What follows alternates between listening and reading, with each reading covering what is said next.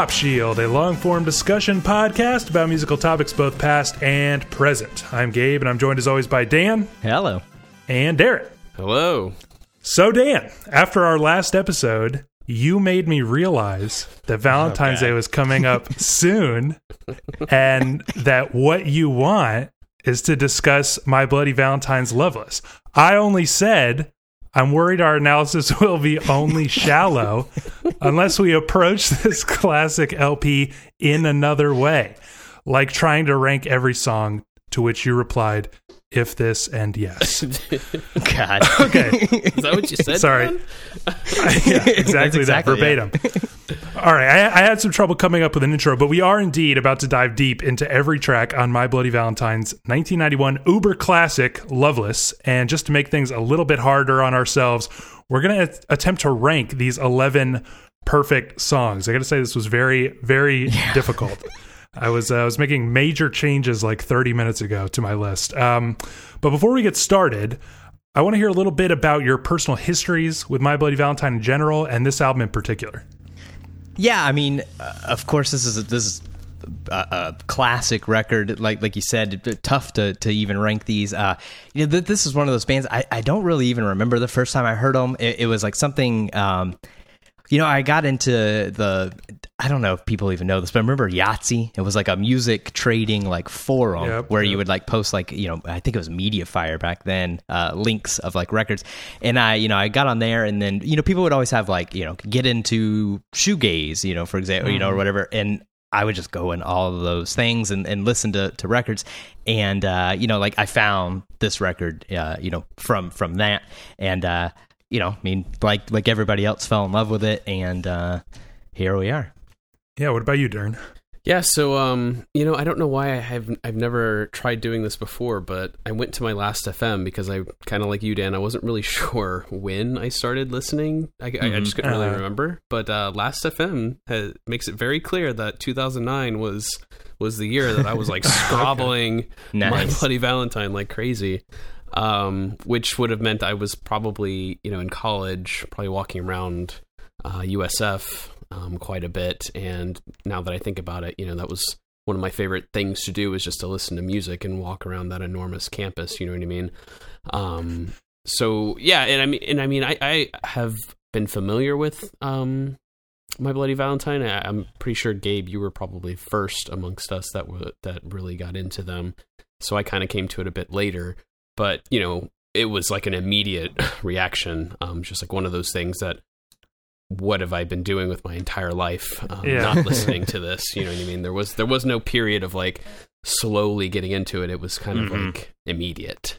Yeah, I don't remember when exactly it happened, like how old I was, but I just remember that, you know, I remember the first time I was hearing this album because I was pushing up against that like Best Buy wall at that time where it was like I was running out of new things to discover that they sold at Best Buy. And Yeah. I, I must have downloaded this too. And when I heard it, you know, it was just like, holy shit. Like I had never heard sounds like this before. I mean, we'll talk about it, but those opening, you know, the very opening of Only Shallow, like blew my mind wide open. And I've been, you know, really listening, you know, fairly obsessively ever since. Um, got, you know, many phases, got like tremendously into basically every, well, everything they've released except for I've never listened to anything before, you know, like Ecstasy and Wine. I don't know. I've never even been curious to check out that like early, early stuff. But, um, you know, I've gone through phases where like this album is my favorite, isn't anything is my favorite, MBV is my favorite. Um, was profoundly into that. I got to see them when they sort of reunited for MBV, and then me and Dan we Yeah, went we and did. saw them. What last year or year before? Uh, I think it was Um, yeah year before in Chicago. yeah, so I've seen them twice now, and um, that's a bracing experience all in its own. But yeah, I mean, I've just, I've just, uh, it's really something I've, I've been obsessed with for a very long time, um, which I think makes it even harder to rank. Now, let's get into those ranks. Usually, I screw with Dan a little bit by making him, you know, be the first to say the worst track on a very classic album. But I'll be very surprised if we don't all have the same number 11 here. So Dan, what is your number 11? Yeah, I mean, I think I think the the only really easy choice in this ranking is is the last one, and and not that it's bad. Uh, it's just an interlude. So touched. Um, I, I assume Uh, that's what we all have. Do you, Darren? Uh, it's a little later on my list. No, I'm just kidding. Are you joking? Okay, all right, got it. Thank God. yeah, I mean, so it, it is it is an interlude. It's like a minute long, um, a little under. You know, the thing that I think is weird here is that there are a bunch of interludes on this album, like four interludes or so, and this isn't even like the longest one. You know, the longest one is probably at the end of What You Want, where it's just those kind of like looping Mm-hmm. Synth lines um, leading into the last track soon. But you know, this one's definitely the most composed. But why do you think it's sort of singled out as its own track? I, I think because like didn't the drummer completely make this song? Um, I, Uh-huh. can't, I can't pronounce his name, but um, like Right. uh, I, I- I think that's why it's it's it's separate. Where the other um, interludes are just you know stuck to another track. You know. Yeah, yeah, I hadn't really considered it because you're you're absolutely right, Gabe. A lot of it's you know a couple of the tracks here seem to end in a way that could have you know been carved out, I guess, as a, like a 30, 40 second you know, loop or something like that. Yeah, and you know, this one I think is extra remarkable because no guitars. It's more of like a lo-fi synth, you know, sort of like symphonic kind of a thing. You know, there's like things imitating strings, timpani-esque drums, but like again, like very kind of like lo-fi and distant sounding. Um it kind of like moves in an interesting way. You know, it almost reminds me of some of these like like on Pet Sounds, those Beach Boys instrumentals that are like almost like Brian Wilson just doing a little like a mini symphony or something. It's like designed to actually kind of move and, and grow, which is different from like the kind of loops that we get. Um, you know, I, I kind of feel like I guess I want to ask about the interludes in general, and maybe we can kind of group touched into it. But I think they often give you like kind of a necessary breather because so many of these tracks are, are so layered, like such huge walls of sound that you sometimes very much need something like this, which is like pretty thin. Again, no guitars at all, just like kind of lo-fi synths. You know what I mean?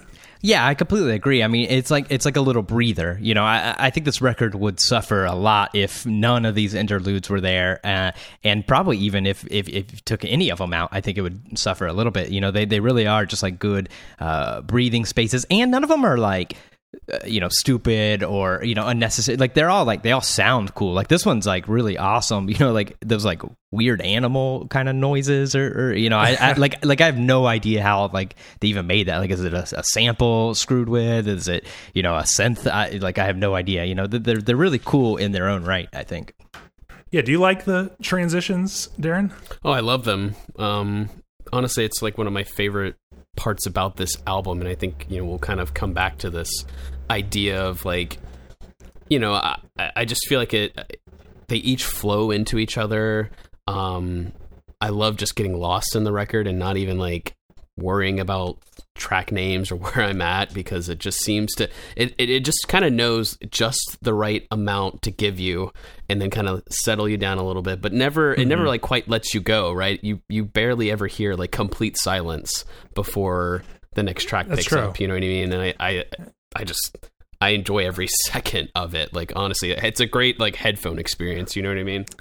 Yeah, Yeah, and I, I think it's also very interesting that there's often, you know, something like that feels like a high pass filter or something that these transitional pieces are run through in a way, which again just like makes it.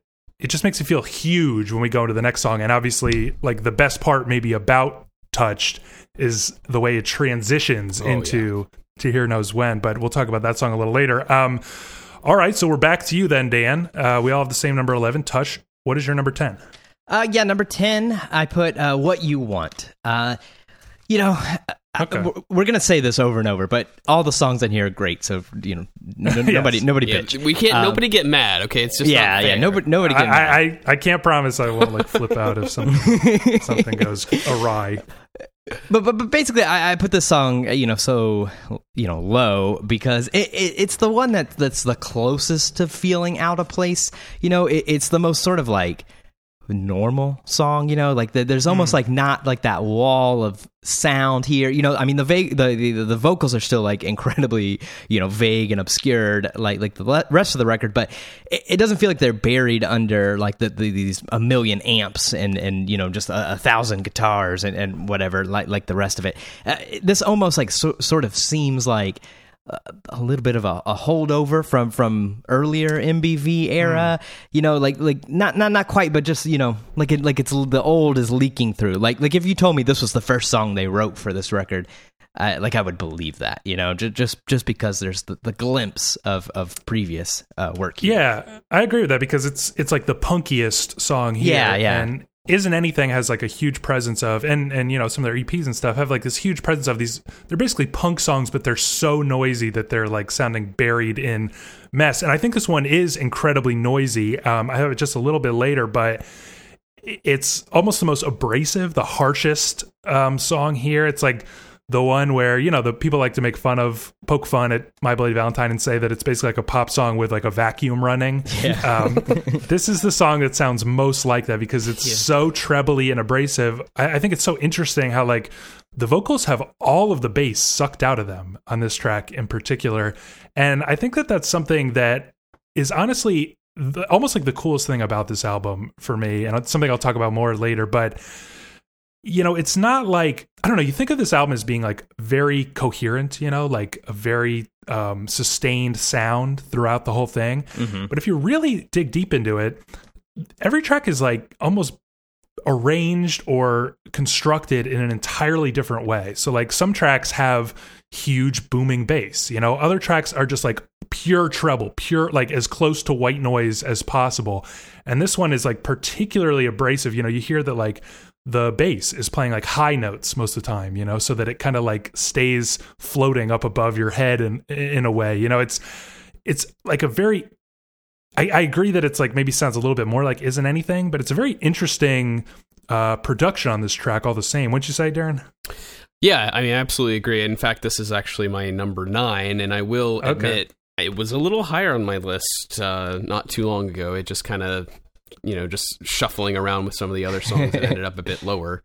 But um, you know, one of the things that this song highlights that I absolutely love about this record is that feeling of like almost as if you're listening to complete chaos, like just total noise, but then you've got this very melodic like synth line or the, yeah, the vocals yeah. that kind of like hold it together and suddenly you feel like the chaos actually is just as controlled as that beautiful melody that you're hearing from the vocals. You know what I mean? That like it all comes together and, and it's like a glue that's just holding the track together in a in a in a way. Um, and I I mean it's it's an I love it. It's an amazing track. It really is.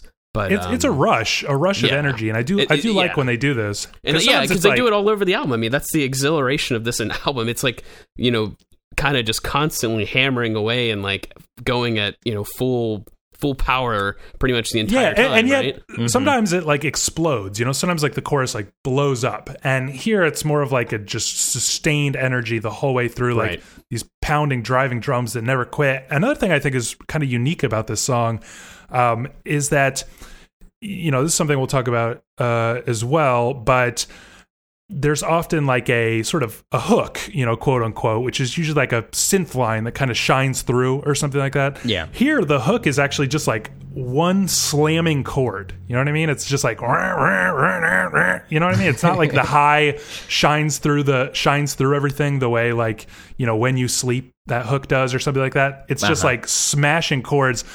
It adds to the punk edge, and I think it actually makes it kind of like a something stands out a little bit. Would you agree with that, Dan? Yeah, of course. I mean, uh, like like you said that that chord and this is something that that's that's crazy like about MBV like in general is that like the the hook is always like some sort of you know instrumental thing. It, it, it's rarely like a, right, a vocal. Right. and you know I, I think that this is a good example here because it like i said the, the kind of the reason i put it at number 10 is it's sort of a you know quote unquote normal song uh, compared mm. to the rest of the record but it still is using that like kind of i don't want to say trick but you know for lack of a better word i will um, which which is really interesting.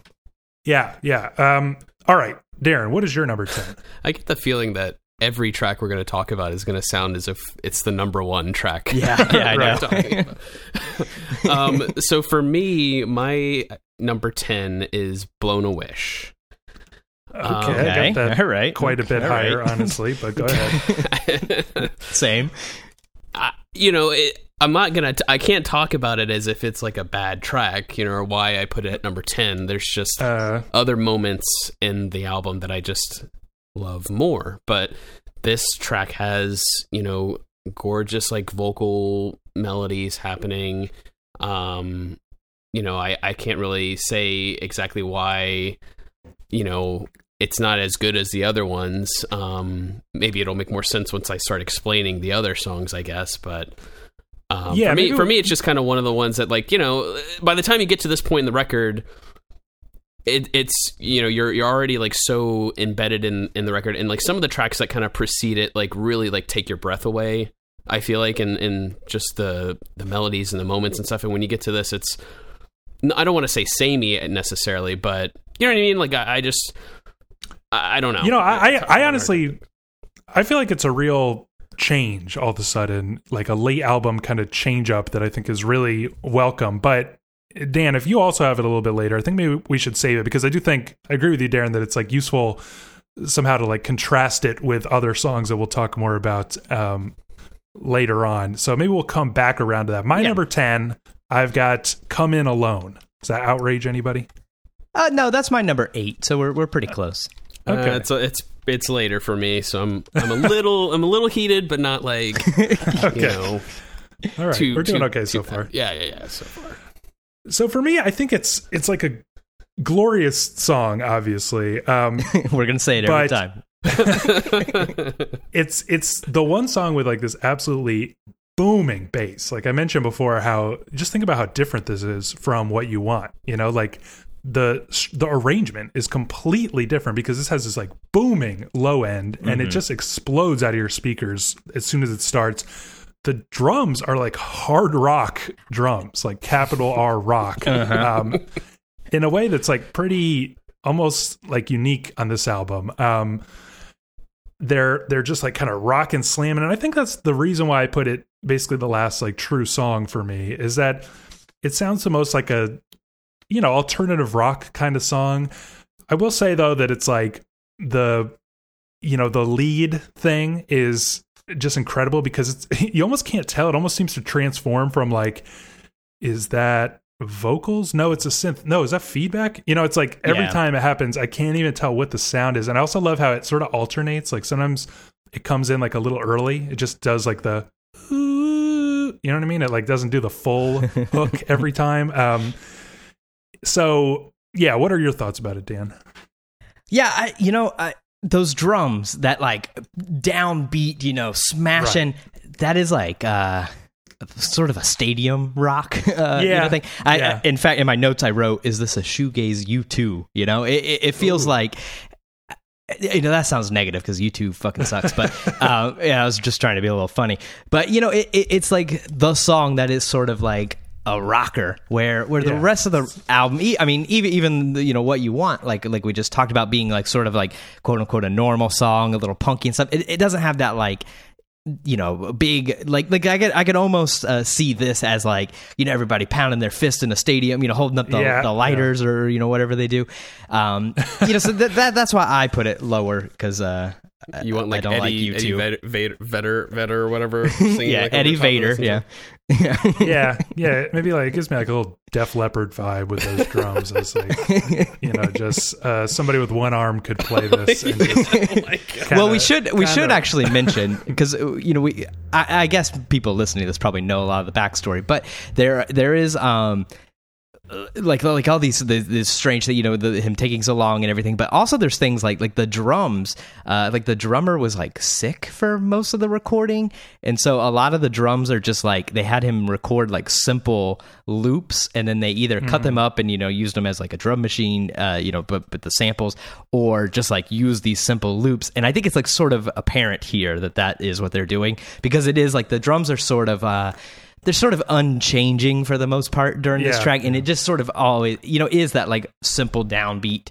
you know, kind of thing. Uh, f- most of the song, if if not all of it. Yeah. Do you want to share your thoughts, or is it a lot later for you, Darren? I think it's later enough that I'd rather wait. Big U2 all right. All right. So, um, so that was my number ten. We're back around to Dan with your number nine. Okay, yeah, number nine for me is uh, "To Hear Knows When." Oh my! That this is God. this is absurd. Absolutely absurd. I now thought- I'm mad. what? I, yeah, no, I know, I know. I, I knew this one was going to get a, a, a little, uh, you know, pushback. And, and in fact, I- you know, I had it, I had it switched with "Come In Alone" for a long time. It just, I, I don't know. This this one, it's almost like everything's a l- almost a little bit too obscured. You know, it, it's almost like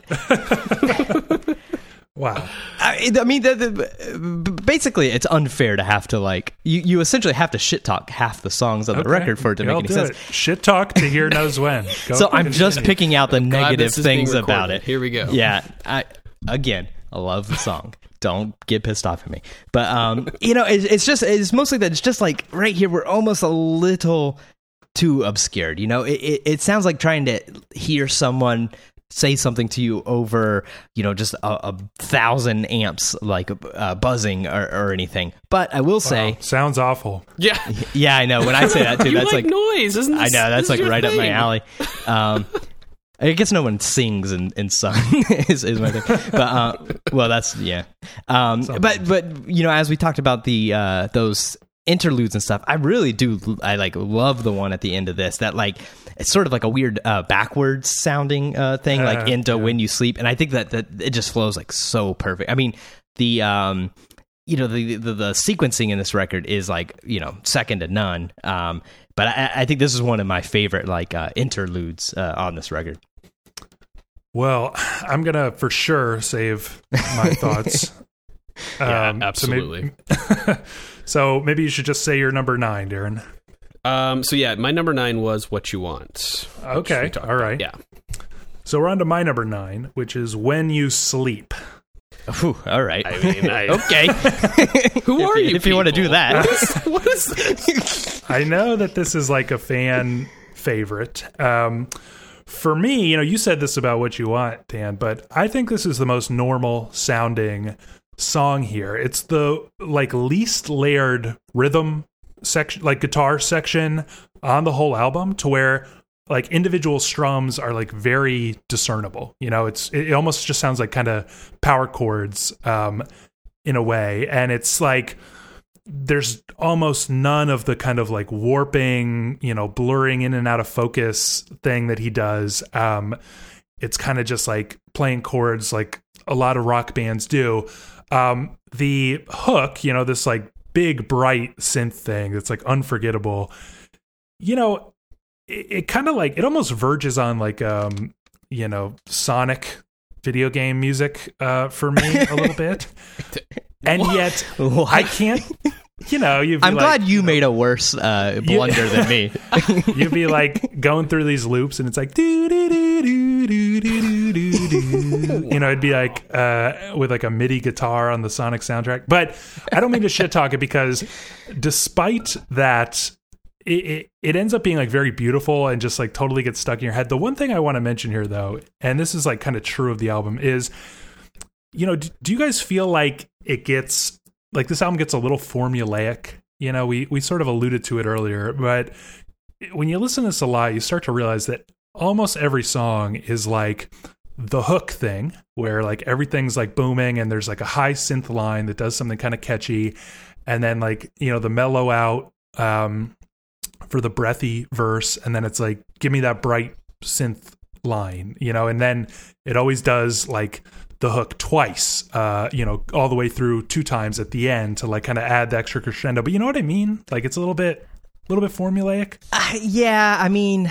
I guess I, I, I, you know, I get that. Like the, the, the songs do like sort of follow like a, a pattern. eh, I'll, I'll use rather than a formula. But um, I, I think like if you look at each individual song, I, I, I think you can you can come to that cl- conclusion. But I think like as a whole, um, you know, as like uh, one piece of art or something, and I think that's what they're wanting. You know, with these interludes and everything, you, there's clearly a like um, effort to make this. You know, like like Darren said earlier, there's basically no silence. You know, there, there's no gaps in between the songs. They all pretty much flow into each other. And I think when someone does that, you're you're saying like this is a you know a, a, a complete piece of art. You know, it shouldn't really be broken into uh, eleven pieces. Uh, probably not ranked like we're doing right now either. Right, Um, right. You know, and so and so when you look at it that way, like I, I think I think to make something to be cohesive, you do sort of have to stick to some sort of like pattern, formula kind of thing as the overarching like idea. I, I think what what stops them from being like formulaic is because like when you listen to like um you know isn't anything and you know in, you know the EPs and stuff before this there it's different you know it's not like Yeah, this is their thing this is what they do it's always that you know every time you know that they they're, they it's only formulaic within the, the record you know Yeah, what do you think about that, Dan? I mean, I, I, I- I don't think of it as a bad thing here, and here's why. Like, if I'm thinking about something being formulaic, then I'm I'm thinking about a couple of things. Like, how long is the record, right? Um, Uh. is the what is what is this formula? The sound, I guess, something that is like you know unique or like really really really interesting that I'm willing to accept the fact that like I kind of know what I'm getting and I have an expectation with every song. You know what I mean? There's Yeah. not like a there's really not like a Slowdive sort of moment on this record where you have all of the shoegaze kind of get stripped away and you've got le- like a really quiet, you know, acoustic like song, right? Like it just doesn't right. yeah and, yeah and I don't want that on this record. You know, I No, don't I- want I agree, things yeah. to change like that. I am totally down for just give me all the guitars and the sound and the noise. Like I, when I reach the end of this record, I'm like, let's re- let's hear it again. You know what I mean? And that to me kind of defeats the whole. Oh well, it's. It, I I just don't think of it as like a bad thing. Like I'm okay with it, and I'm glad that they didn't try to you know, on tracks, you know, eight or nine, three fourths of the way through the album, try to do something dramatically different. I mean, I know you kind of Yeah. mentioned that Blown a Wish sort of gives you a different vibe and stuff, which is fine. And of course, I think Soon, to me, is pretty different. Um, Yeah. especially Well, when I- it starts. But I, but I think I like find my I, I think it sort of like leads up to that that bottom uh, portion of the record because because I agree with you, Darren. Like you know, it, it sort of like makes this little bit of a shift around like blown uh, blown a wish, um, right. but but, it, but then those last three songs like they're they're so perfectly uh, you know put together um, with each other that it's just like the the record's like sort of slowly evolving. And I, and I think like you said too you know that there's no little quiet acoustic song or something you know real different in the middle. And I think that's like one thing that's great about this record. It, it, it is like this big like you know uh, leviathan in in your face. You know we, we said like you know touched and and these little intros are really like the only sort of like breath you get. But they're they're Yeah. even then they're still like you know it's not like a, a calm nice you know little little ditty or something you know they're they're still like sort of like steeped in this same sort of uh feeling as the as the rest of the record Yeah, I mean, I guess for me, it's like I find my favorite songs are the ones that I see, you know, they never depart a lot from that formula of like instrumental hook, you know, quieter verse, instrumental hook, so on. But um the my favorite ones are the ones that like depart a little bit or mess with that a little bit, which is interesting because it's like the album sort of establishes its own formula of of very unique sound, and then when it departs from it itself is when I get most excited. Maybe that's just from a lot of listening, but I will say that, and this is true of when you sleep. It's like it might be predictable, but the hook always delivers. Like that instrumental hook, it's always like sort of a high synth line or something, but it always, always is like magical. So that's how I feel about um, this song. I don't know if you guys want to dive into it or you want to wait. Uh, we're doing a lot of a lot of delaying because I think our lists are going to be pretty different at this Yes. yeah yeah that, this one's not coming up for a minute on, on my okay, then we're on to I believe Dan's number eight. uh, my number eight we already talked about come in alone Okay, Darren, you're number eight. I have a feeling every selection I make is going to anger. Um, Oh, number eight for me is sometimes.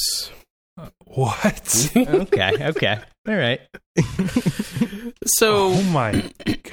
sometimes comes in at the end of like my f- like my absolute favorite portion of the record like the the pre like basically five tracks right in the middle of the album that just to me is the heart of the record the reason why i mean i love the song obviously i mean i'm just going to say that every time before i start talking about it Uh, uh, you know, it's it's one that I I find myself not being quite as like, uh, I guess blown away, maybe having my breath taken away. Um, this it's it's fairly the the same kind of throughout.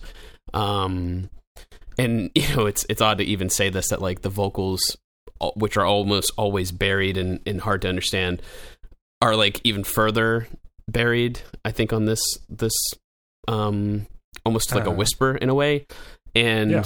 I just I I don't know. I just don't find it quite as like exhilarating to listen to this to this track compared to like the previous four. You know what I mean? Jesus Christ. Well, yeah, I know. Well, well, this this is not coming up for a minute in my list either, but I'm tired of pushing everything back, so I'll just go ahead and talk about it now. Okay, Um, okay. But I, I'll save the number, you know, for for the for the for the listeners. But um, you know, but basically the things you said are are some of the reasons I love this uh, track. Um, you know that that whisper. Um, like it, I, I think here is one of the the best places the vocals work. It, it's like the, the the music is like a wall. Like a, we got a we got a wall built here. You know, This is Uh, like amplifier worship. This Yeah, is like no, that- I- pure Boris, pure Sunn. Exactly. I mean, with I- a low el- elec- electric guitar, you Mm-hmm. know, it's like it's the- just to listen to the textures. I just love. I could get lost in it. Oh, exactly. I mean, I, I my note I wrote. Uh, this is if Sunn wrote a ballad, you know, because Right, because right. we we've got this this giant you know amplifier worship kind of sound, but then we've got like the sweetest, you know, like whispered vocal. You know, it, it's almost like you know. She's singing it as as loud as she can, but there's just this like massive, uh, you know, wall of sound behind uh, behind her that that you know just drowns it out. And I, I think that this is one of the places on this record the vocals like work the best. Uh, it's it's just like such a strange, um, you know, dichotomy between you know you've got you've got the, the sweetest sound and the like harshest sound ever, and it, it's just such like a uh, a beautiful marriage. Yeah, I mean, you know, and I think that's this is. I mean, I do think there are some female vocals toward the end, maybe, or mixed in with the synth, but it- is mostly like a Kevin Shields. Yeah, it's hard to tell when it's when it's Belinda, when it's Kevin, Yeah. when it's both But of them. yeah, Yeah, but it's it, it really you know his whispery, breathy, soft vocals are. Um, it's just like the perfect marriage, like you said, where a lot of this album is trying to strike this balance of like it's so huge and harsh and abrasive that it's soft and you know like a cloud or you know something like that. And um this one like just nails it with like the whispery vocals on such a like huge wall of sound. And you know it's he, he plays with a lot of different textures with his guitars but this is one where it's really like low droning notes like in a Sunn Earth kind of style. Um i also think this is another great example of how like unique the um arrangements are on this album even though it sounds like one of a piece because it's constructed from like basically just downstrummed acoustic guitar. I also always love that it like it starts with that like like the same thing as uh, Two Headed Boy from uh, yeah, yeah, yeah. It is. Someone should do a mashup. And- I know they should. and um and so it's like these like downstrum it gives it this pulse riding through it. You've got like some sort of tom probably like low Yeah. tom sort of beating that um and then you've got like this kind of you know you could barely identify but like this low synth pad kind of sound and then it like sort of a minute or two into the song starts to climb suddenly into this like just angelic like ethereal you know like the synth just keeps coming higher. You know what i mean? Like you you're always surprised it goes another step up and it just gets like i think just absolutely breathtaking i mean Well, I'm I do won't- love the way the end of the song kind of takes takes off with the synth just for a whole Yeah. minute, basically. Yeah, yeah. I love, you know, there's a lot of that on this album where it's like really just let it let's just let it ride for a while. Mhm. But um yeah, I won't reveal the number because I do think this is like one of the absolute masterpieces on this album, so I won't be saying it for a while.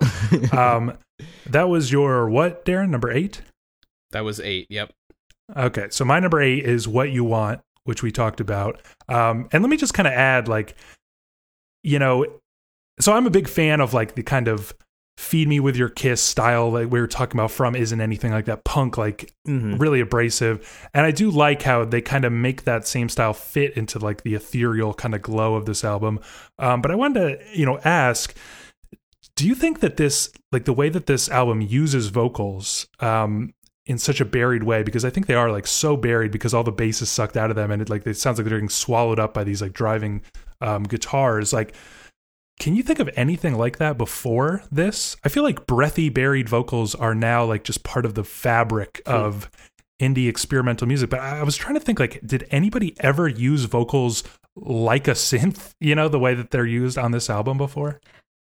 Yeah, I mean, off the top of my head, I can't think of anything. Um, Yeah, I mean I, I, that that very well could have could have come from that because y- you're right. You know that that became like a whole big thing uh, with like the. Uh, uh, the like beach house and all that, you know, uh, I can't Yeah, think yeah, of yeah. genre. Just- uh, you know, just just like that, you know, that that was like the biggest thing in like the early, you know, 2010s or whatever.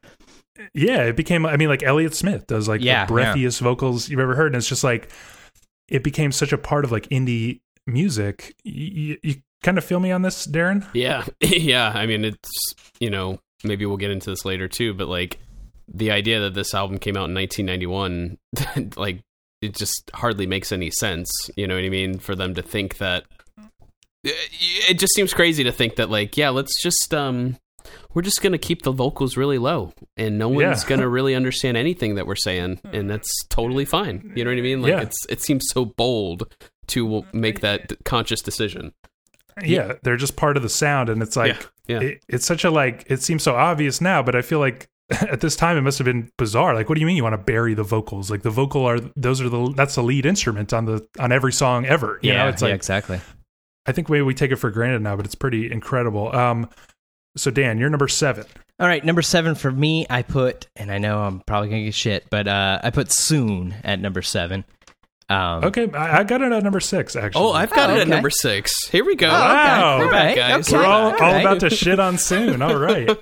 yeah, here we go. Um, I, I I think this is like a great. You know, I, I- I talked about this a, a couple minutes ago, but you know, this last like little uh, quarter of the record or whatever, it like sort of takes like a little bit of a sonic shift, and uh, you know, we're getting more like quote unquote normal, a little more upbeat. I, I feel, and this is like a really kind of great like final merging of uh the the previous parts of the record and these like sort of dancey tracks. You know, like like this one's it- it's real catchy, you know, kind of, but it's still got Right. this like vague, obscured, uh, you know, quality to it. I, I think it really.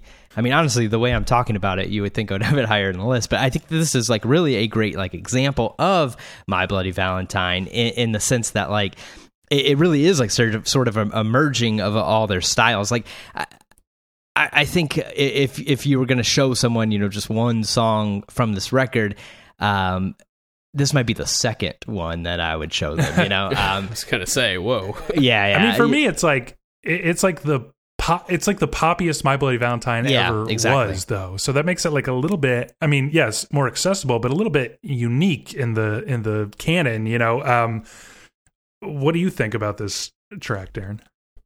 I mean, it shifted on my list from lower to higher. Um, Oh. I will say that. I- I feel like the the very beginning is kind of like off puttish after listening to this entire record, and then you've got this like extremely clean, you know, you know, drum machine sound, and what sounds like a very '90s like Yeah, you know filtered guitar. I mean, is this Um, like this is like the only because I I just imagine that at the time this must have been like the most modern drum sound, and now it sounds very dated. It really sounds like 1991, like kind of breakbeat drum. I think it's interesting too how like it's got the most intricate bass playing on the whole album, like with the like you know when it when it's got that like fuzzy guitar and it's like just the the little synth loops and you've got like this like doo boom boom boom. It's almost like funky, you know. It's like it, it almost feels like an attempt at a hit, and it's the only time on this record where I feel like this sounds like 1991. Mhm. yeah, yeah, exactly. Yeah, for sure. Th th this really is the only one that sort of shows its date, and I think it's because of that drum machine uh, for the most part. Uh, you know that that's sort of a problem with earlier uh, electronic equipment. You can sort of always like place where it's from. You know. Yeah, and I feel like I can almost hear like it's not there, but you can because of like the way like the guitars are sometimes like with the tremolo effects and stuff. Like it almost sounds like DJ scratches like really deep in the background. You know, like just imagine if that was like added to this track, like it'd be like the lamest shit ever. Just adding that one thing, it would be the shittiest song you've ever heard. Um, but it's it's not like it's really not bad. It's actually like quite magnificent. Um, what what do you? Is there a hook on this song? And if so, what is the hook? Isn't it the is that the hook, or is that like a? Is that like the verse? Is that the bridge? It's like weird because it's just sustaining like one single like. Do. Well, know, it, it keeps coming. Like, it keeps coming back, right? Yeah. So the song has this like trajectory. To me, it's like going up a hillside, into, like into noise basically, and then it drops back down immediately into that like synth line, and you're like, oh yeah, I I know where I'm at now. I feel like mm-hmm. the synth line is like the come down, and then like the build up. You know, the explosion is like the like just droning, you know, long sustained guitar notes with like pretty sustained vocal lines. Even though she's basically singing a verse, it's like more, you know, it's bigger and more triumphant than, you know, it basically. My point is like it's weird because it simultaneously sounds, and this is to the song's credit, it sounds like an attempt at like radio play, and yet it, I think it has no hook at all. Like for a lot of it, it's just kind of sustaining on the same chord, which is something that they do a lot. Um, you know what I mean? Like, isn't that kind of like a weird paradox? Yeah, I mean it is because you're right. I mean, if anything, is it, it it's I agree with Darren, you know, but but it's not as obvious of a hook as like some of the other you know little synth lines or guitar lines we get on the record. And so yeah, you're right. It's it's really strange that this is sort of the one that is the you know hit single off the the record or whatnot. Yeah, I mean, I, I so I think that makes it like both the most Also, it's dated, the but also like- longest song, which is strange. it is the you know? longest. I also think that's to its credit that it like it just kind of goes on forever and with like the ooh ooh, you know, it's like almost meditative, and this is like kind of a constant on this album where you know it's almost like a you know a trick or something that they do where they kind of like they're changing notes, but they kind of like make you forget that they're changing notes. You know what I mean? Like it almost sounds like just one like every song just sounds like one sustained chord the whole time in a way. And it's like it just makes it very drony, like Mhm. very ambient, very like meditative, um, trance inducing the way it does that. And yet it, it actually is like just changing chords like a pop song. You, you know what I'm saying, Darren? Like it sounds like it's changing chords, but it sounds like it's not changing chords, but it definitely is. Yeah, I mean, it's like a it's like a weird like deconstruction of a pop song. You know what I mean? Like it has like the elements, and if you could like kind of like what you mentioned, Gabe, you could just take certain things out of it and maybe add in a DJ scratch here, and you've like completely manipulated the song. And Yeah. but but going back to your point about the sort of transit, you know. Uh, the quality at the end of the song, right, where it just keep, kind of Right. keeps going and looping and stuff. I absolutely love it. I'm going to mention it on a couple of the other tracks on the record because you know there's just something so meditative about it, and the way Yeah. that most of the tracks don't actually truly end, like they don't come to an end, gives you Yeah. this like really like wonderful feeling of like man, they like they just like playing in a band and just you just keep on going, like you just feel the energy, and you you just you know there's no no one's looking at each other thinking like the song needs to end. You're just kind of in this moment and yeah. you're just feeling it, right? And the band is feeling it, and then you as a listener is just like, don't end. Like I don't want this to end. Yeah. Just keep on going. Yeah, yeah. A lot of songs give me that feeling. And also let me add that it's really cool how at the end, right at the very end, you get the like high pass filter trick that basically like turns the song into another one of these interludes. You know what I mean? As it fades out. Mhm. I think that's like really ties a nice like bow on the whole package. Um, but that was your number seven, Dan. So what is your number seven, Darren? My number seven is Loomer. Okay, and that's my number six. Um, okay. I mean, I, I love this track. It, it's it's you know, I, I feel like only shallow is, and I mean, we'll obviously we'll talk about the song, but like this is such a great introduction to what you know this entire record is going to be. Um, but Loomer is like a brilliant follow up, like a brilliant second song. It, it just it just feels like a really great way to say, okay, you got the the sort of smells like Teen Spirit uh, song out of the way. But you know, this is like the in bloom where it's like Mm-hmm. you know, arguably almost equally as good in different ways, but just you know, sort of in the shadow. well, yeah, it's like it's only shallow, only shallow, like sort of introduces you introduces you to the world, and now you're in it with like Loomer. You know what I mean? So you've got the the raging guitars and like this great, you know, guitar line that's kind of like carrying through the heavy tom work that you're going to hear later on. You guys were just talking about that, right? Uh, um, and then of course you know vocals that like you almost feel like you can sing along to you know so it, that makes it to me accessible like a song that i just like can't turn off like i love it Um, love to play it loud, you know what I mean? Because Mhm. you just the, the guitars are like distorting and Yeah, turned up is as like- loud as possible. You know, This is in the Sunn, the Sunn zone. Again. Yeah. like this I- is like I love very the- amplifier worship. Yeah, I love the like the crunch that's on the guitar in Yeah. the song. Yeah, it's like, yeah, it's yeah, yeah. so it's just you know it's just so crunchy and nice. I love it. Yeah, and like the you know his his trademark like kind of bending, warping the the chords and everything is like all over this, and it just gives you so much like texture to just listen to. You could listen to it again and again and again. Mhm. Um, for me, I have this like a little bit higher because just as I listened to this album, it just kind of kept like climbing up and up because it feels a little insubstantial because it's so short. You know, it's like two minutes or something, and then we get like a, another one of these. Um, well, we get the main transition touched, but it it like you know it feels like a less fully developed song, but and it doesn't have like a big hook, like a super catchy hook or anything. Um, but to me, it's like it, it- it's like almost the best example of that like kind of amplifier worship quality that I think inspired like a whole wave of artists. Obviously, um, it, this song is like really all about the texture and like that, you know, the synth line that's like rising for the quote unquote chorus or hook. You know, it's just really just almost like feedback or something like sort of just ascending. Um, and the again like the just tom crushing and you even have an acoustic guitar like hitting the down notes in fact it just feels like everything is just hitting down notes yeah. on this one and it kind of gives it like a very it makes it like a standout for me like a unique very unique song on the album um what do you think dan Yeah, I mean, I, I really agree with uh, a lot of what what Darren said. You know, it, it just feels like. It, it, it like like what you said, the it being the in bloom of the record, like really, uh, I, I, I, just, just super agree with that. You know, it, it, it's in this in the shadow of only shallow, but it, it is just like a great song on its own, and like really uh, the perfect second track on here. I think you know, like the, they really could have made a better choice. You know, just uh, it's, it's just Yeah. de- bringing you deeper into this world, and yeah, I mean, Yeah, I don't. I, I don't think you want to. I don't think you want this song to be any longer. You know what I mean? I think no, exactly. Like, it's, uh, like it's- the perfect length. Yeah, I, I, the the down strumming. I mean, I, I think it's like pulsating, and it's just a great.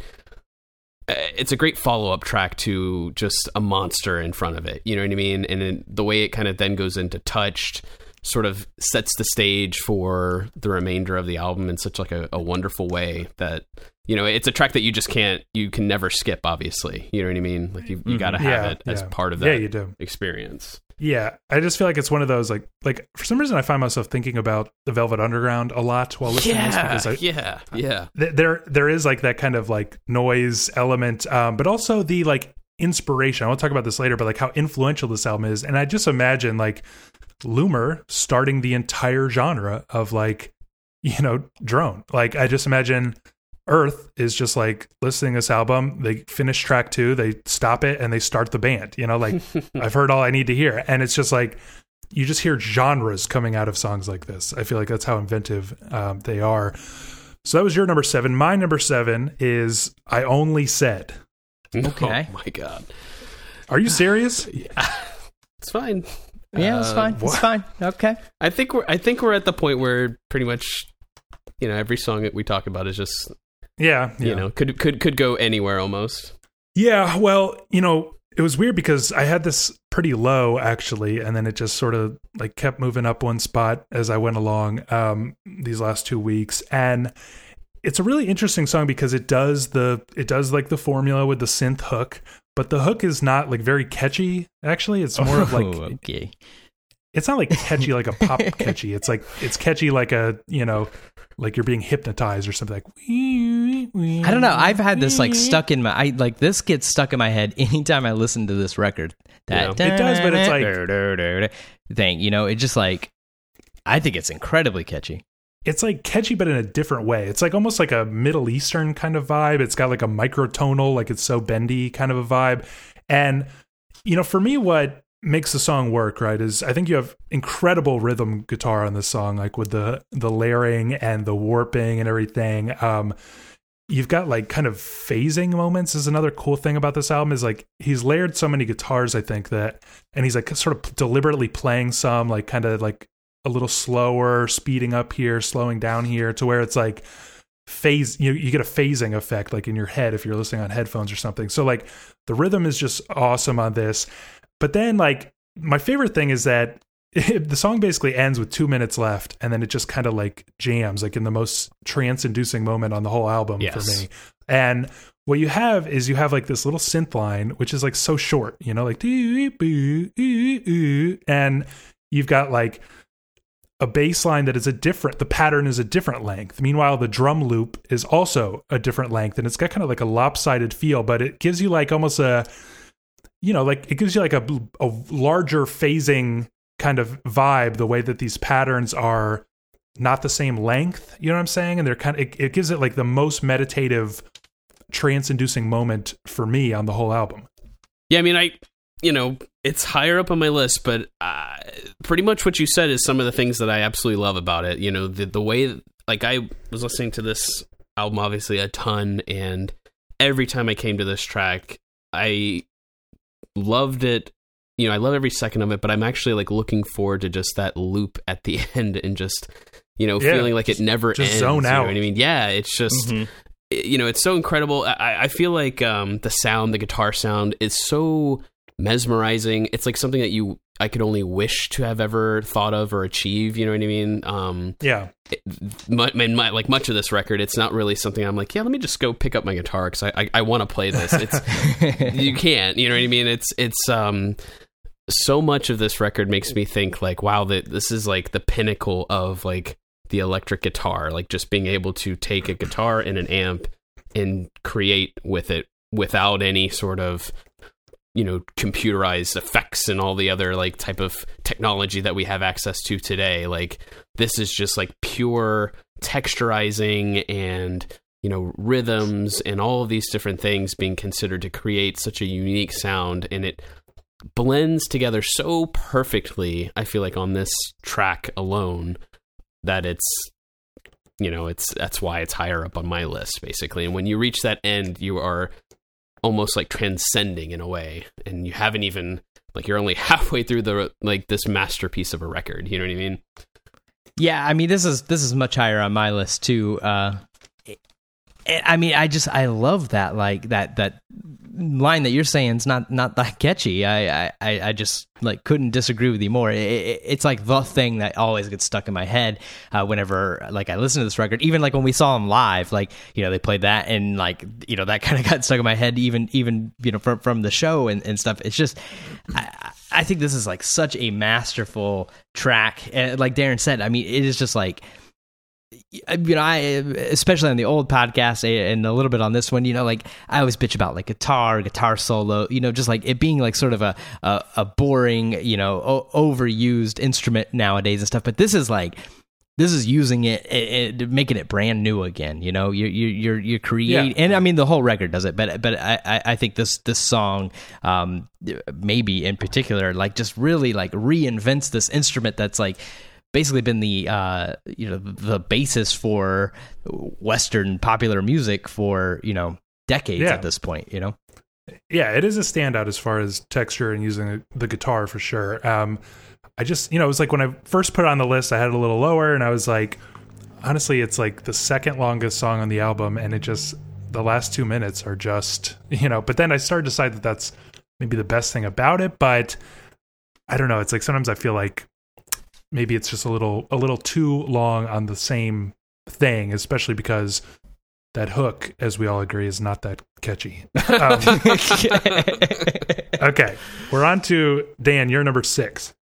uh my number six is loomer which we already talked about Okay, Darren, you're number six. number six for me was soon and we talked about that Okay, and that was also my number six soon. So we're back to you, Dan, with number five. all right yeah my number five uh blown a wish i can't Mine remember too. if- oh wait nice did you already talk about Yeah, this one say- Darren? i can't remember No, no, we uh, Darren did, but we pushed Yeah. it, our Okay. discussion back. Yeah, I get, fucking should have brought a pen and scratched them out. Um, but yeah, blown a wish. Um, this this I, I think is like the the this well, like I've talked about sort of this this turning point of the record where this this last you know quarter or whatever like becomes a little bit more upbeat and and this is this is the first you know sort of sort of uh signs of that and I think I think it's kind of the best uh, one of of these. It, it, it's just again, it's almost like a normal song. It, it's it's got a little dancey feel to it, and it's like Yeah. you can almost understand some of the words on this one. You know, like like the the first line, like I I sort of kind of know what's being said almost a little bit. Uh. you know, I I mean, this has got to be like the only record I've listened to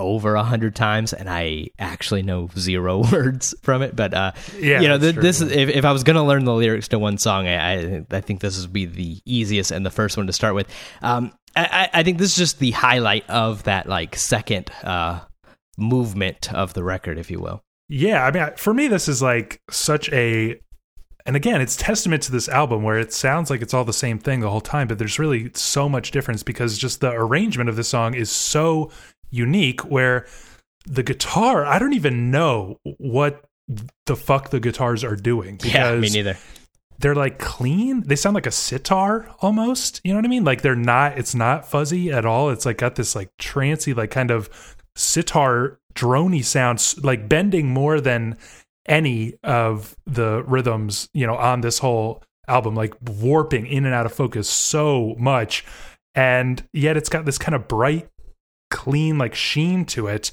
the drum beat is like kind of retro in a cool way. Unlike like it doesn't sound dated to me like Soon does Yeah, a I little bit. agree. It's got more of like this kind of like classic 80s sound almost and just like how breathy the vocals are and how they almost sound like looped or sampled, you know, like the papa papa. It's like it gives the whole thing like a very very very unique sound on the album, I think. Um another thing that's so cool about it is that like the you know a, a trick that i think i mentioned before is that a lot of times like during the verses the bass will go really high like you'll hear it, it goes so high and i think it's because you know kevin shields wants it to kind of blend in with the guitars and give you this kind of floating feeling but then for the choruses it usually like drops down so that, that's like totally the case in um you know like i only said what i was just the song i was just talking about um high during the verses gives you this floating feeling like crash down with the when it dro- the bass drops low um, this one it just stays high the entire time. It like never drops low, and it makes you just feel like you're floating the whole time. Combined with like these really ethereal, you know, just glistening vocals and like just this glittering style guitar. You know, like I felt like Darren, you were kind of saying that like by this point in the album you start to feel like it's getting a little repetitive or something. But don't you feel like this is kind of a very unique sound on the album? Yeah, I mean, it definitely definitely is. I think that I feel like when I'm listening to this record, this is like I'm coming down from again what I sort of described as like the heart of the record, that the center piece of the record in in those middle four or five tracks. Um, and and so what I love so much about those, this track doesn't necessarily quite have, which is fine because I you know I don't think you really want to just be hammered away um all the way until the end of the record.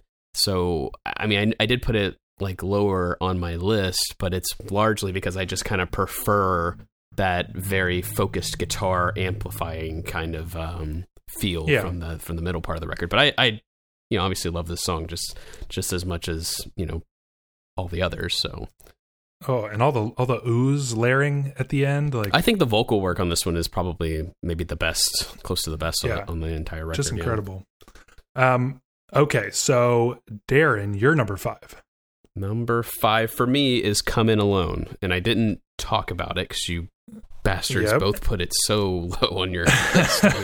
Unbelievable. So you know this song. uh, I have a couple of things to say. So the end of Uh-huh. "I Only Said" right has. um you know, kind of that like looping, and it starts to fade out, like fade out, like it's almost complete silence, and then Yep.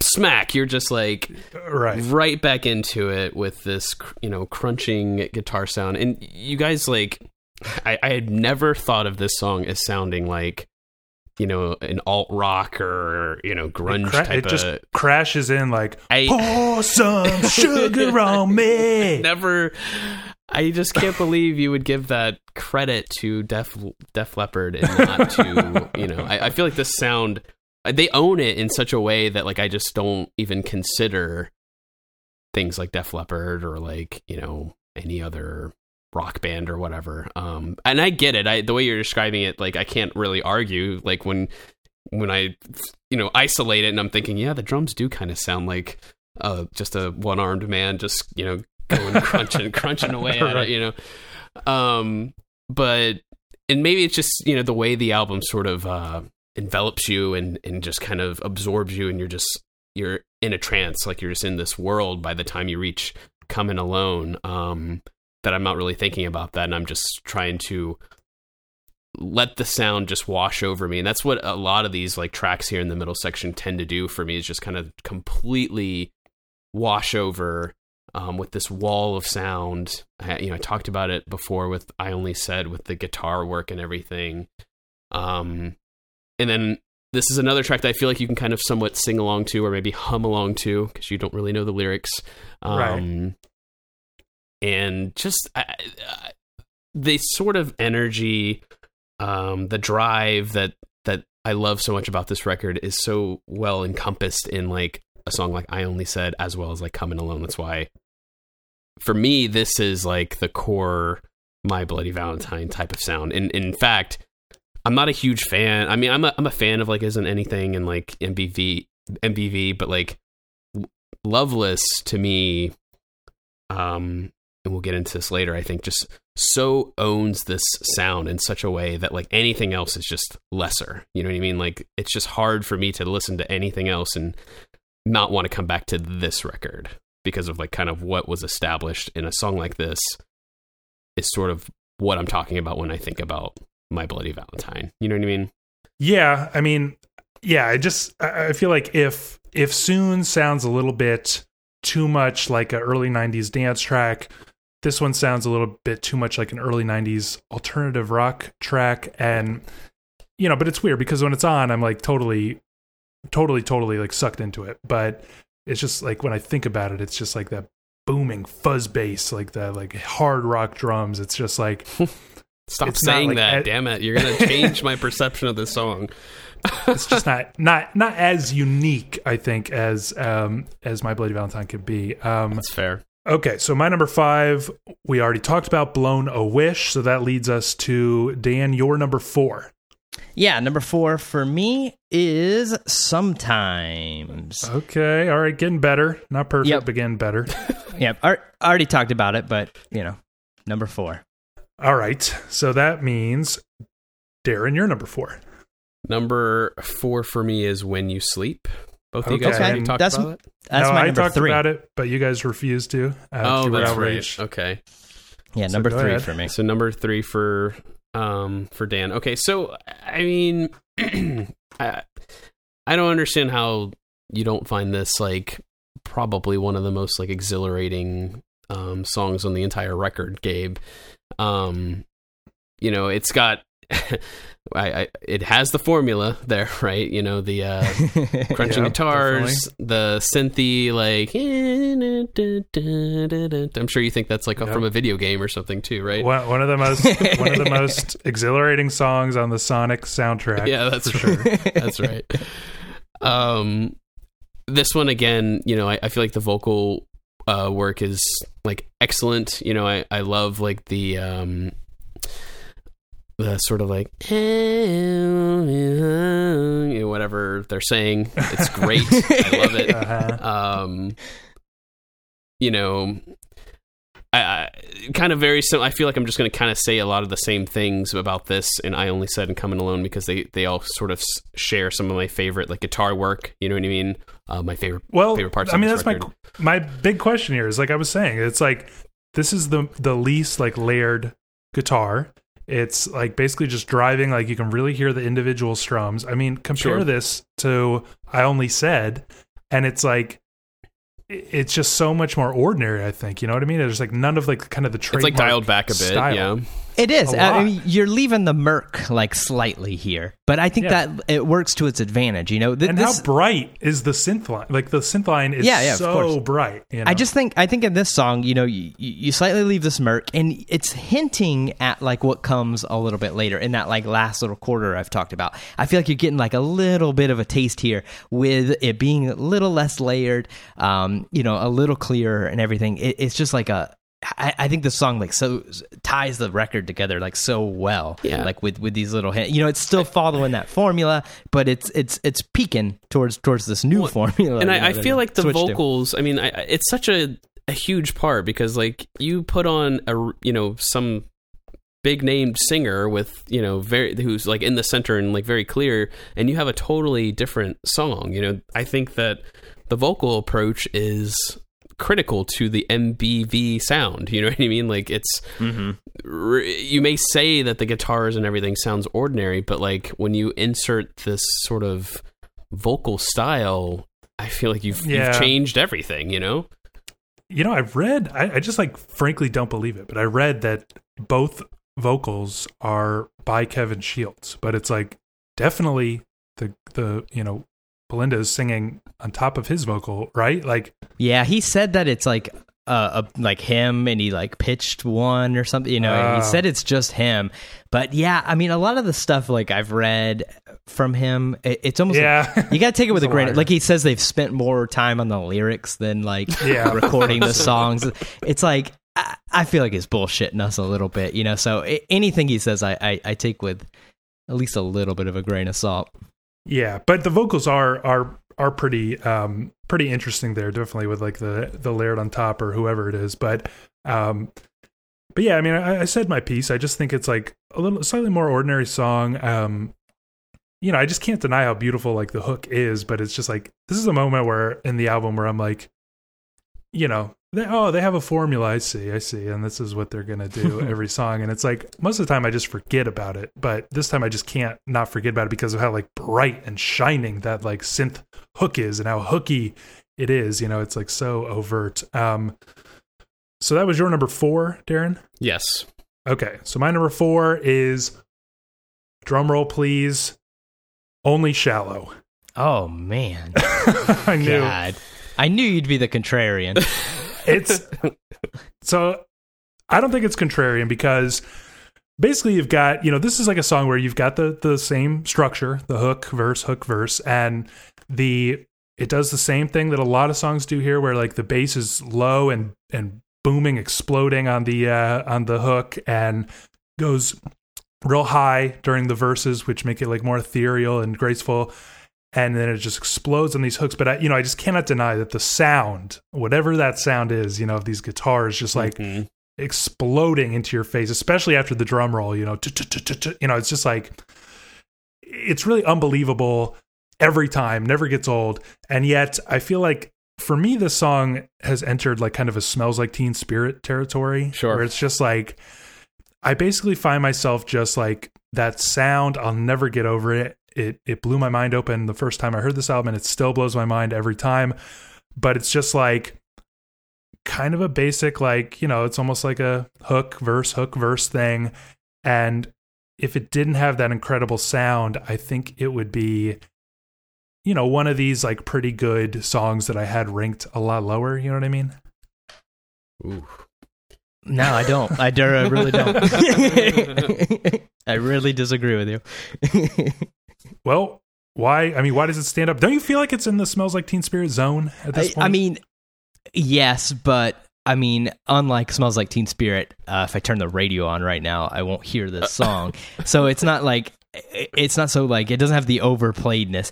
I mean, it has the like uh, you know. Uh, earth shattering effect of like smells like teen spirit um i i think that this is just like this is shoegaze you know this is the you know now that's what i call shoegaze you know, volume one right right here you know Track one, where thi- yep. this is exactly like this is just like this is introducing you into uh th- this new world that you, that you're about to uh you know discover um it, it it's just I mean, obviously, I put this at, at you know at number one. Uh, by the way, I'm talking and stuff, but um, you know, I, I think that this just sort of like has to be number one. It, it, it's like if you're being honest with yourself, you know, the, the the most important Nirvana song is "Smells Like Teen Spirit," and I think the most important uh, "My Bloody Valentine" song is but is it On- the only best? shallow.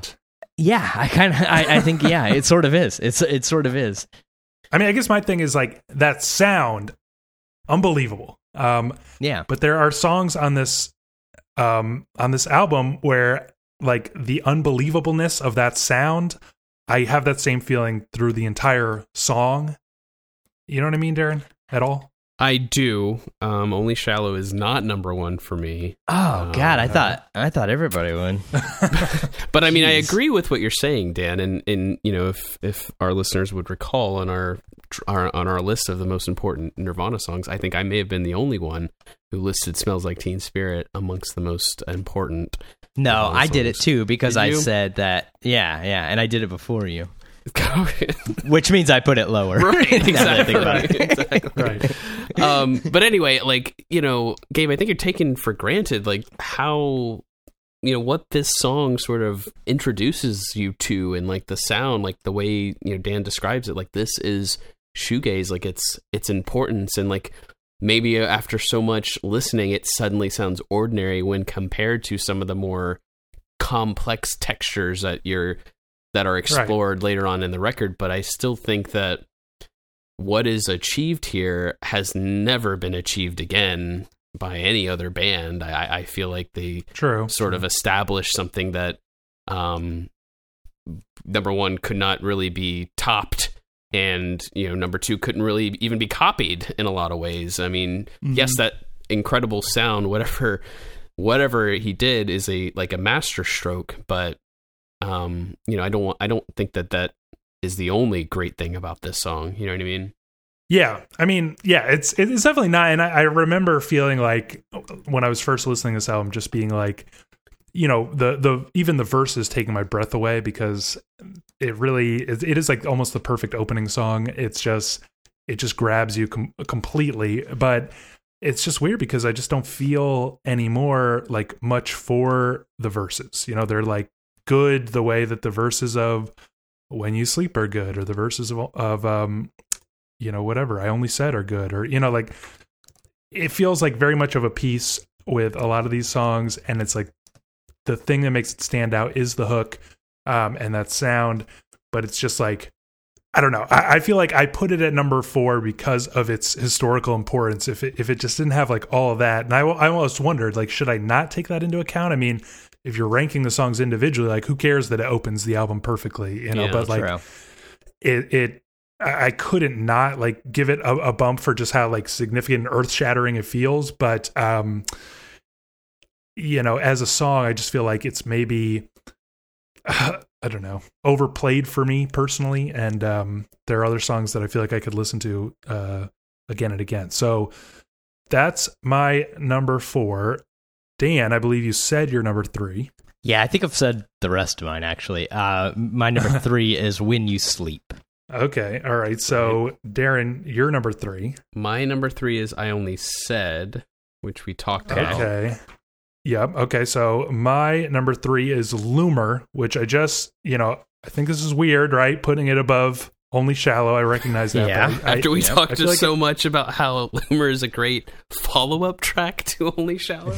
I mean, it flows well. It Yeah. flows wonderfully, but I, for me, it just feels like it's like the the hidden gem on this album, Loomer, which is Sure. like the one that's like easy to overlook, and it's just actually.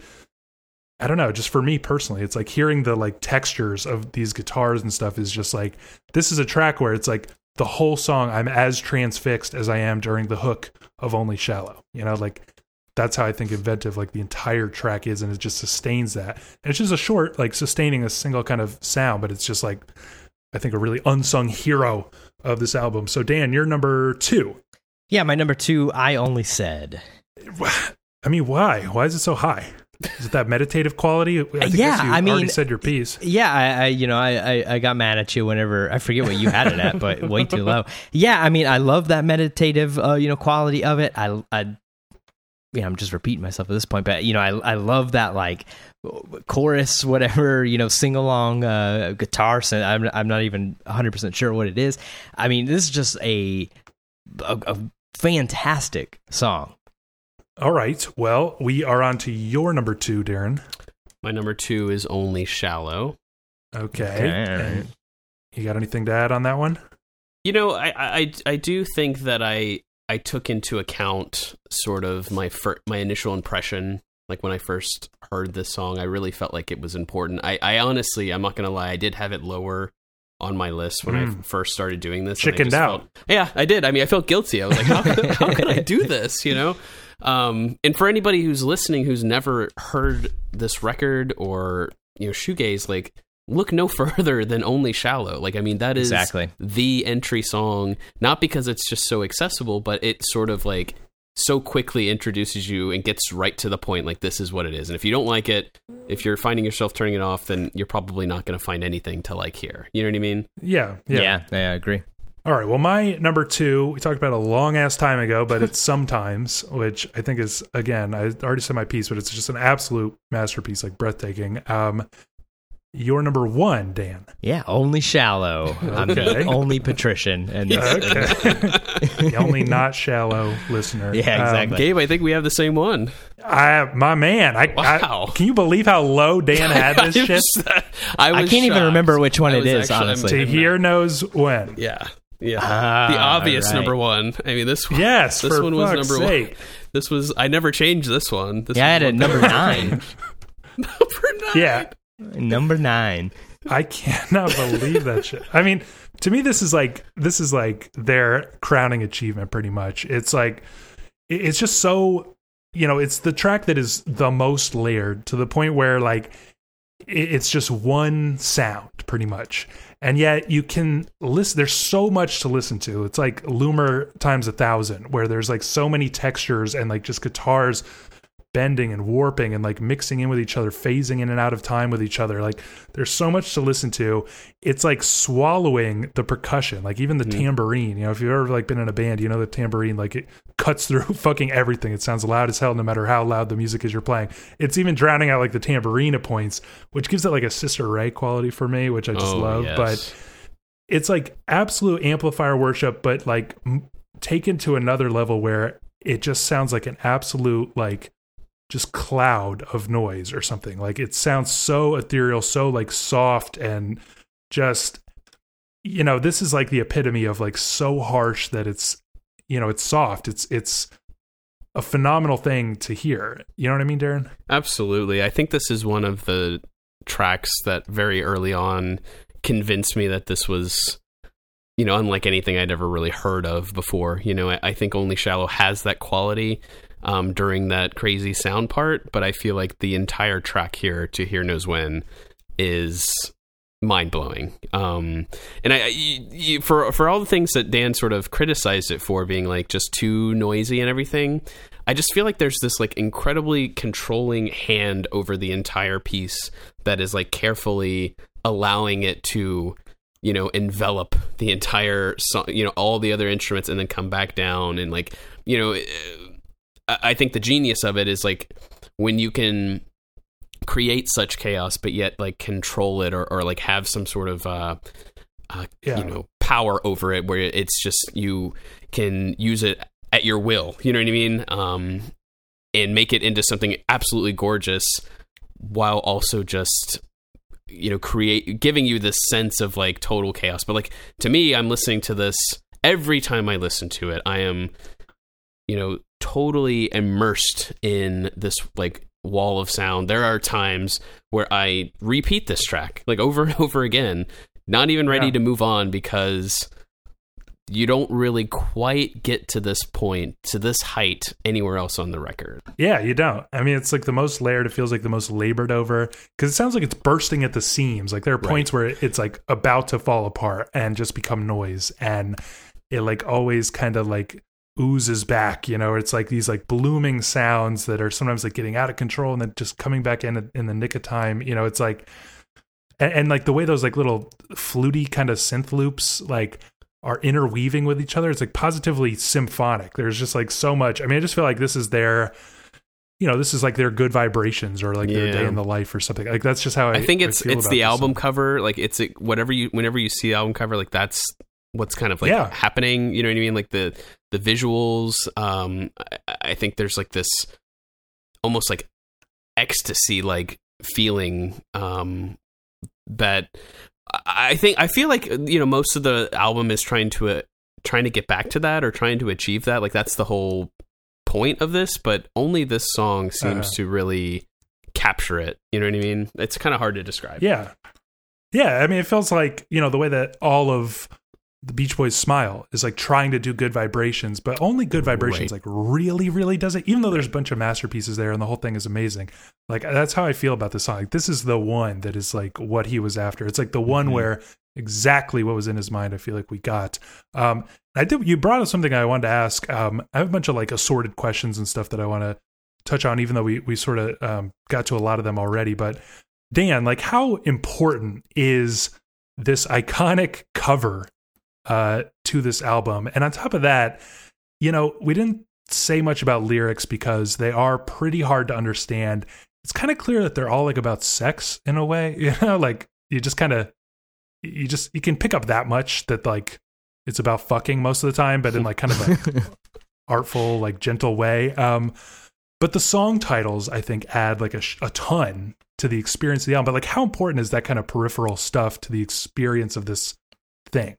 I mean this this album cover uh, is like one of the the the like most perfectly chosen record covers. You know, it, it, it's like exactly what you get with this record. You know, you you can look at it, you could tell that, that it's a guitar, but it's like buried in this you know haze of of, uh. Yeah, it's out of focus. It's buried in this haze of like uh, these like you know reddish pink hues and everything, and, and that's basically exactly what the music is. You know, like Yeah. you can tell there's a guitar involved, uh, you know, but but that's that's sort of it. Every, everything's like so so buried and, and, and obscured. And I think the the album or the, uh, the rather the uh, song titles, you know, it's like you said, you, you can basically not understand the lyrics here. Um, sort of by design, uh, Kevin's like refused to like tell what the Uh-huh. lyrics are and stuff.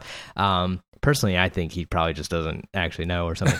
But Yeah, um, you know, it, it, it, so like these these album or the song titles um, are sort of like the the one hint you get Yeah, every yeah. you know every track you know um but even they are like so vague so like the music yeah. i mean, is there a like- more vague title than sometimes you know I know, I know. But it, and i don't know what the fuck a because- loomer is I, I only Yeah. said like yeah, I only soon. said, said what?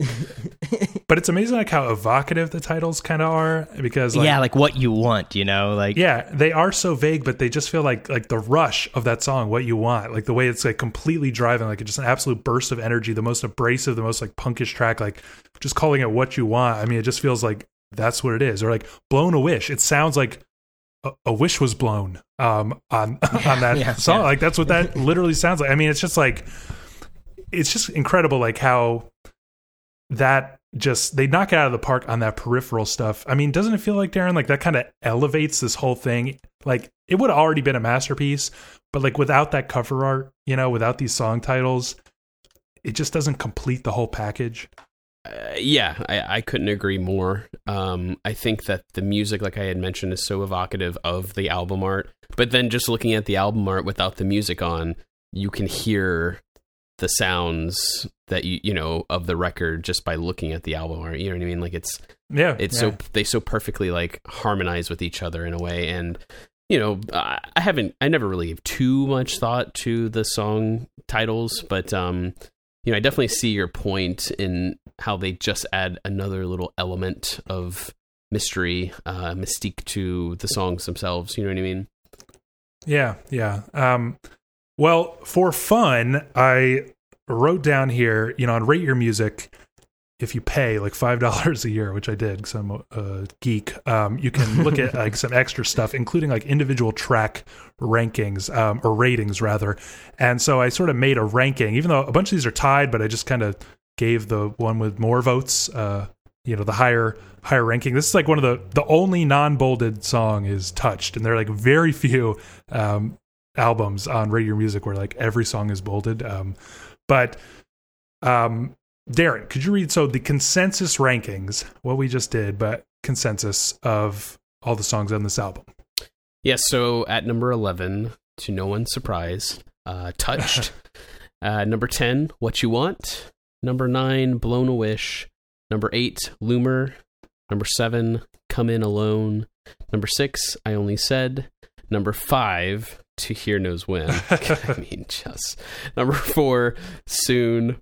Number 3, Sometimes. Number 2, When You Sleep. And number 1, just like Dan, Only Shallow. Oh yeah, I had three of them the same. So really? uh, yeah, So I'm the fan favorite here. Any uh like big surprises here looking at the consensus rankings?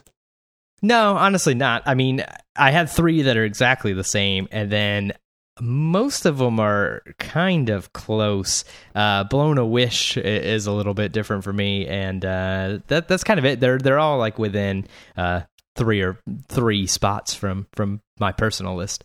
Uh, I think I think I only said is you know kind of a bit of a surprise being that low. You know, soon being at number four. Yeah. I'm a little surprised by. Um, to here knows when I think is just egregious. Um, But I mean, like, I understand because that one's actually quite challenging. Like, it's so, you know, hazy that it's like, it feels so distant that I understand why it's not as catchy as when you sleep or, you know, soon or something like that. you have to be a Um, true patrician to appreciate it. Yes. what you're. Yes. yes you, you really, really do.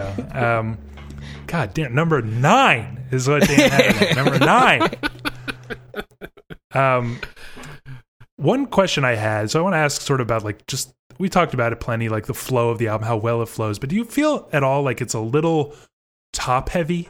You know, doesn't it feel like it really comes out like guns blazing? You kind of mentioned this, Darren, that you feel like toward the end maybe it gets um you know you get kind of settled or something Yeah, because I, uh, you know, I, I it almost th- it, it's like a there's like a peak in the middle of the album for me, um, and that sort of ends with I feel like "Come In Alone," and there's just kind of like it kind of just goes down, not downhill like in quality or anything, but there's definitely a notable shift by the time you get to "Blown a Wish," and you don't really come back to that sort of super guitar heavy, uh, you know, Yeah. guitar, you know, amplifier loving, whatever that you described it that that kind of goes away a bit. I mean, it kind of comes back in soon, I suppose.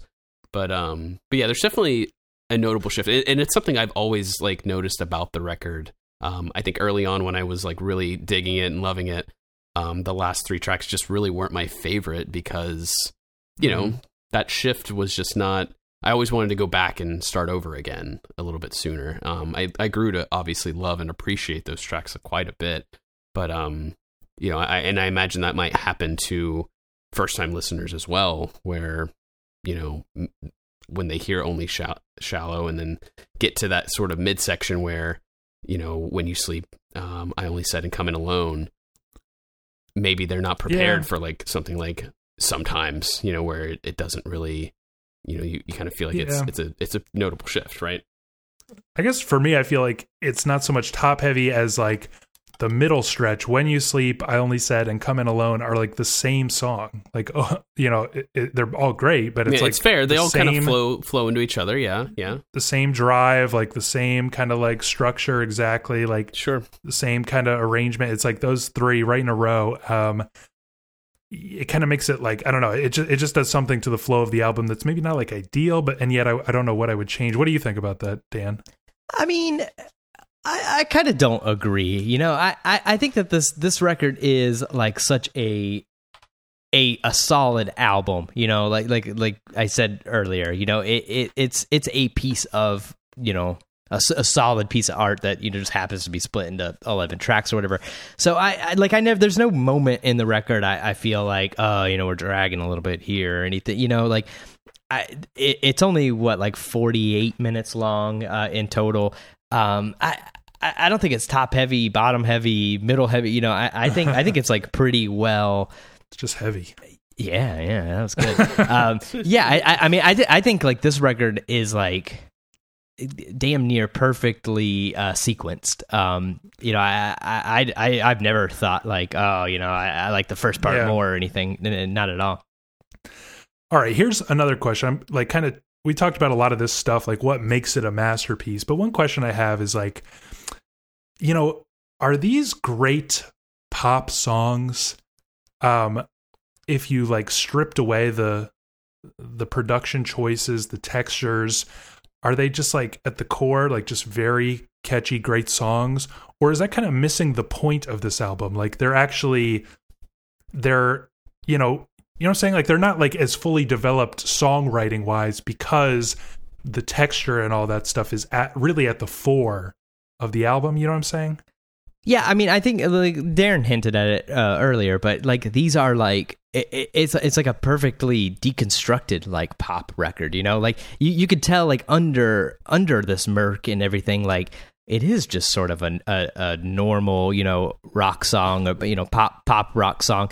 Um, but the these these choices of production uh, like are what elevates it and and what like deconstructs it you know it, you're using the um you know you're, you're using the the, the the the tools of of pop music or or whatever but you're you're you're changing it uh, to uh, to a point where it becomes interesting again you know Yeah, I mean, I like that. Like, uh, this most of the instruments that are used on this record are the same instruments, obviously, that are used like on Nevermind. You know what I mean? A guitar, a drum, Yeah, exactly. Right, bass. I mean, it's all there.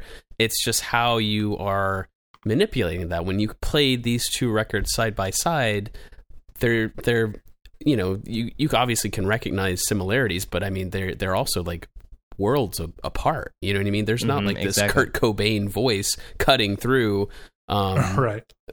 on on this record, and that's why I I felt I still feel like the vocal choice is so you know critical to this sound and and kind of making it its own and and you know establishing it in such a way that like it can't really be topped, can't can hardly be copied.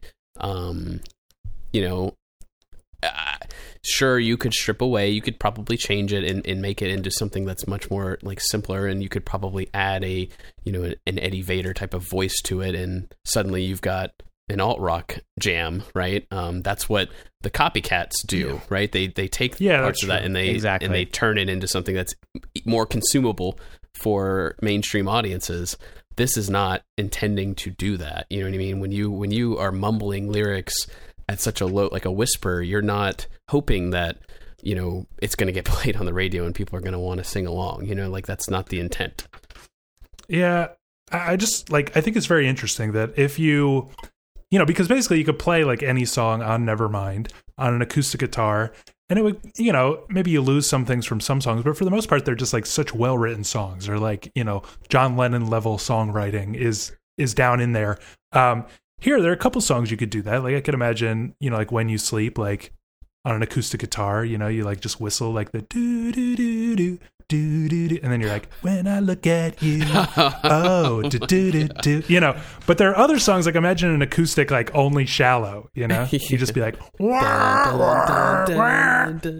yeah, yeah, and then or like you know just uh acoustic like to here knows when or something. It would be the most boring. Like just playing out like at a campfire or something. Everybody Oh would be looking God. at you like, what the? F-? You're just playing the same fucking chord for so long and just saying ooh over and over again. You know, it's not a song. So it's like interesting how some of these songs they just kind of like make up for the, like they emphasize the texture and the sound much more than the songwriting. Like the songwriting is just like sort of this loose structure to kind of actually just give you the the sounds, which I think is like kind of an incredible like the most incredible part about this album. And yet, is it possible? You know, we talked about this. I think we talked about Nirvana, um, where it's like, did Nirvana do more harm than good as far as their influence goes? You know, did this this album is often called one of the most influential albums ever. You know, is it possible that it taught like a whole generation that you can make up for poor songwriting with texture and that maybe that's been sort of detrimental? Uh, I mean, maybe. I mean, th- that's hard to say. I mean, I, I, I don't think like just like like just because you you you've written a simple song, but then you know the production is what makes it great and and the effects stuff. I mean. I, I, I like I like li- listening to experimental music and stuff because I, I like to hear like sounds that I, I I'm not familiar with or, I don't know how they're made or, or whatever and I mean you know, I don't listen to Autechre because they, they write a goddamn, you know, good pop hook. You know, True. I, I I listen to it for a different reason, and and I feel like like My Bloody Valentine is sort of the like the bridge between those two worlds. You know, it it, it it's it's still got one foot in the you know Nirvana, you know. Uh, regular music but it's also you know stretching its legs into uh, the, this experimental like you know sound uh you know world um and I don't, I don't see Yeah. any problem with that. I mean, uh, sure, were, was somebody inspired by this and they made a shitty album? Like, I guarantee it. But I mean, somebody was inspired by. I'm sure somebody was inspired by Def Leppard and made a great record. You know, Uh, I, I feel like that's sort right, of a, a shitty thing. You know, Yeah. Um, for one example, is My Bloody Valentine on the song Come In Alone. um, Uh, but yeah, exactly. Yeah, and actually, I, I was also going to ask, you know, like, does it feel like part of another part of this album's legacy, Darren? Maybe you can tackle this. Is like, it's kind of like the album that leads you into more experimental pastures, you know, because it almost is like that. It's like a gateway album. I, I feel where it's like. You, most people are hearing this the first time they're hearing it um, because it's so famous. Like you probably have never heard anything like so experimental, you know. But after this, it kind of opens your eyes to noise, to texture based music. You know, like it, it, it takes you there. I feel like because in talking about like why is this album's legacy the way it is, like it's almost like you you're gonna get here, and from here on, nothing's ever gonna be the same, and it'll always have that position. You know what I mean, Darren? Yeah, I, I do, and I think this ties right into you know your sort of commentary on the songwriting being somewhat loose. You know, not necessarily like a Paul McCartney esque type of song structure. You know what I mean? Right. Um, and it helps. And I'm certain that it helped me sort of appreciate that, you know, I don't need a, I- you know, my favorite bands or songwriters don't necessarily have to be of the quality of like Paul McCartney and John Lennon. You know, like I, it's really great to kind of stretch that out so far that like I don't even I'm not even thinking of that sort of influence when I'm listening to this. You know, I'm I'm much more Mm-hmm. invested in how are they making the sound? Like how are they doing this? Yeah. Like how I'm thinking about the studio and and what kind of process like Kevin Shields is going through to like make this happen. Um, and by the end of it, when, once you've like completely consumed this record, you know you're you're kind of like begging for more, and I think it does make it very easy to to expand out. And now you're you're looking at things that have no singing whatsoever, and you don't even care because like you want to hear more of like that experimental sound sort of stuff. You know what I mean? Yeah, because you're like, you know, I, I feel like uh, another thing that's really great about this album is it gives you those hooks, you know, but th- those like kind of lead you in, you know, it's like Right. when you listen to um I only said or whatever, you know, it's like you the first thing your ear attaches to is that like and then then from there you're like start to notice the rhythm guitar, which is actually like the much cooler part of the song. It's like you actually get interested in the textures of the song Yeah. more than the actual hook. Um Can you, Did can you you- throw do you some feel respect on the hook, though? I mean, come on, Gabe. Like, what, it was, it's not like that's not how it goes, man. that is how it goes. It's it's it's more like That's a note for note. You know, it's it's it's got some. It is way cooler than Gabe's. Yeah. Wow, you- it was you, ju- you spent this whole different than podcast shitting on the, the this hook. I feel like you're just taking shots at some. I really- some of these songs. I really didn't like mean to shit on this one. I was just saying that like it's not. I guess you, guys just simply can't understand, but it's like not catchy. It's not like I could imagine like um, you know, I don't know, uh, uh, Selena Gomez coming out with a song that's like, you know, samples the hook from When You Sleep or something like Wow. that.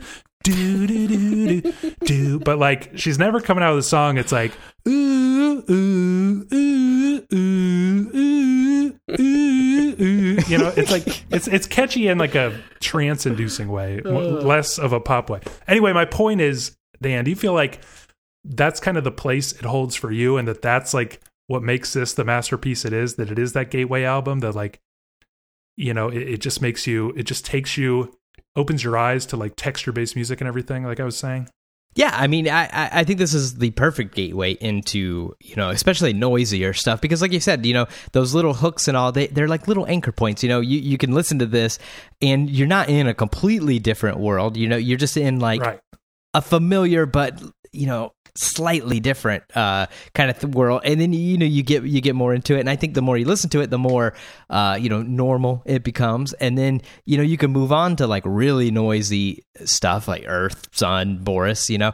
Um, or even or even just like you know noise right i mean i think like uh, enjoying this record could get you into lightning bolt or something you know even though it, it, it's pretty different. I, I think it's i think it's a, a good doorway into this noisier uh, world that exists you know? It, it just almost like frees you to go anywhere because it's just Yeah. like oh it's like the you know i mean what what makes like animal collective great is like not really the you know it's not really like the songwriting. They're not like you know lennon mccartney or anything. They're it's like the creativity with the music the, Yeah, the- exactly. you know the sound worlds they create. It could lead you there. It could lead you to Autechre it could lead you to like even just like kind of off kilter rock or something you know like Mm, some, big like, black or something yeah, yeah. I mean, it, it could just lead you anywhere, and it's just like because of what it emphasizes. I think is what makes this like such a legendary album. But all right, I mean, any last uh, closing thoughts here? We somehow successfully uh, ranked all the songs on basically a perfect album. yeah that was honestly a, a really stupid idea yeah, I'm pretty pretty mad that we had to put ourselves through that.